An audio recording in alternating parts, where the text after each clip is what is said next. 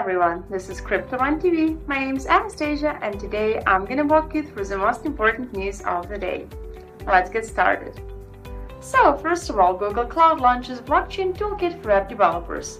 Announced on Monday, the partnership will see a digital asset provide a software development kit to developers working on Google Cloud, enabling them to test and build blockchain applications without having to code the entire platform themselves. Then, buying a house with cryptocurrencies is becoming a reality. Paying for everyday things with cryptocurrencies like Bitcoin is becoming a reality, with a few hundred thousand merchants worldwide accepting cryptocurrencies as an alternative payment method. Cryptocurrency purchases are even entering the real estate market, with already a few documented cases of people selling their property in exchange for, crypto for cryptocurrencies. Today, the most of real estate crypto transactions involve services like BitPay, which converts cryptocurrencies into conventional fiat money. Then, major airline Lufthansa has partnered with software giant SAP to launch a blockchain competition aimed to boost blockchain adoption in the airline industry.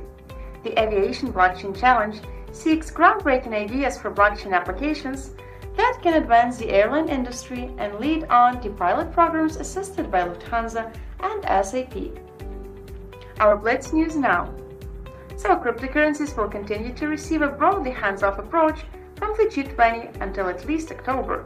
A meeting for the forum confirmed July 21st, 22nd. China's three major telecom operators, China Mobile, China Unicom, and China Telecom, launched a blockchain research group which has held its first meeting today. Nanjing, a Chinese city, starts a 1.5 billion fund to promote public blockchain projects. Then, Asian asset management firm Fusang Investment Office is set to launch a crypto asset custody service called Fusang Vault in Hong Kong. Let's talk about the upcoming ICOs now. ICO Codex Protocol is starting tomorrow, the 24th of July, and will last till the 24th of August. It expects to raise $25 million. Now let's talk about the upcoming crypto events. Spot Conference has started today and the 23rd of July. 250 decision makers from the world's leading cryptocurrency exchanges are coming together at the all trading floor of the Hong Kong Stock Exchange to discuss collaboration, industry standards, technology, and regulation. Third annual blockchain conference is starting in Washington, D.C. on the 26th of July at George Washington University.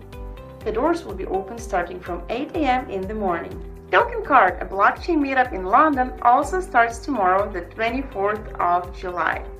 Now let's see how the cryptocurrency rates have changed during the last 24 hours. Bitcoin dominance goes up. Bitcoin, after a week of solid growth, has reclaimed the 7,720 price point according to CoinMarketCap.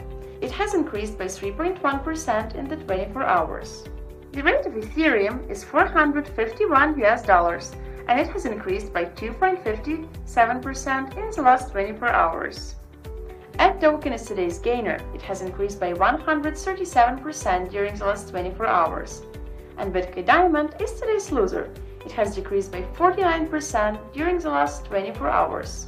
That was all for today. Watch the most interesting crypto news on our channel, CryptoOne.tv, or listen to podcasts on SoundCloud. All the links for the news are below in the description.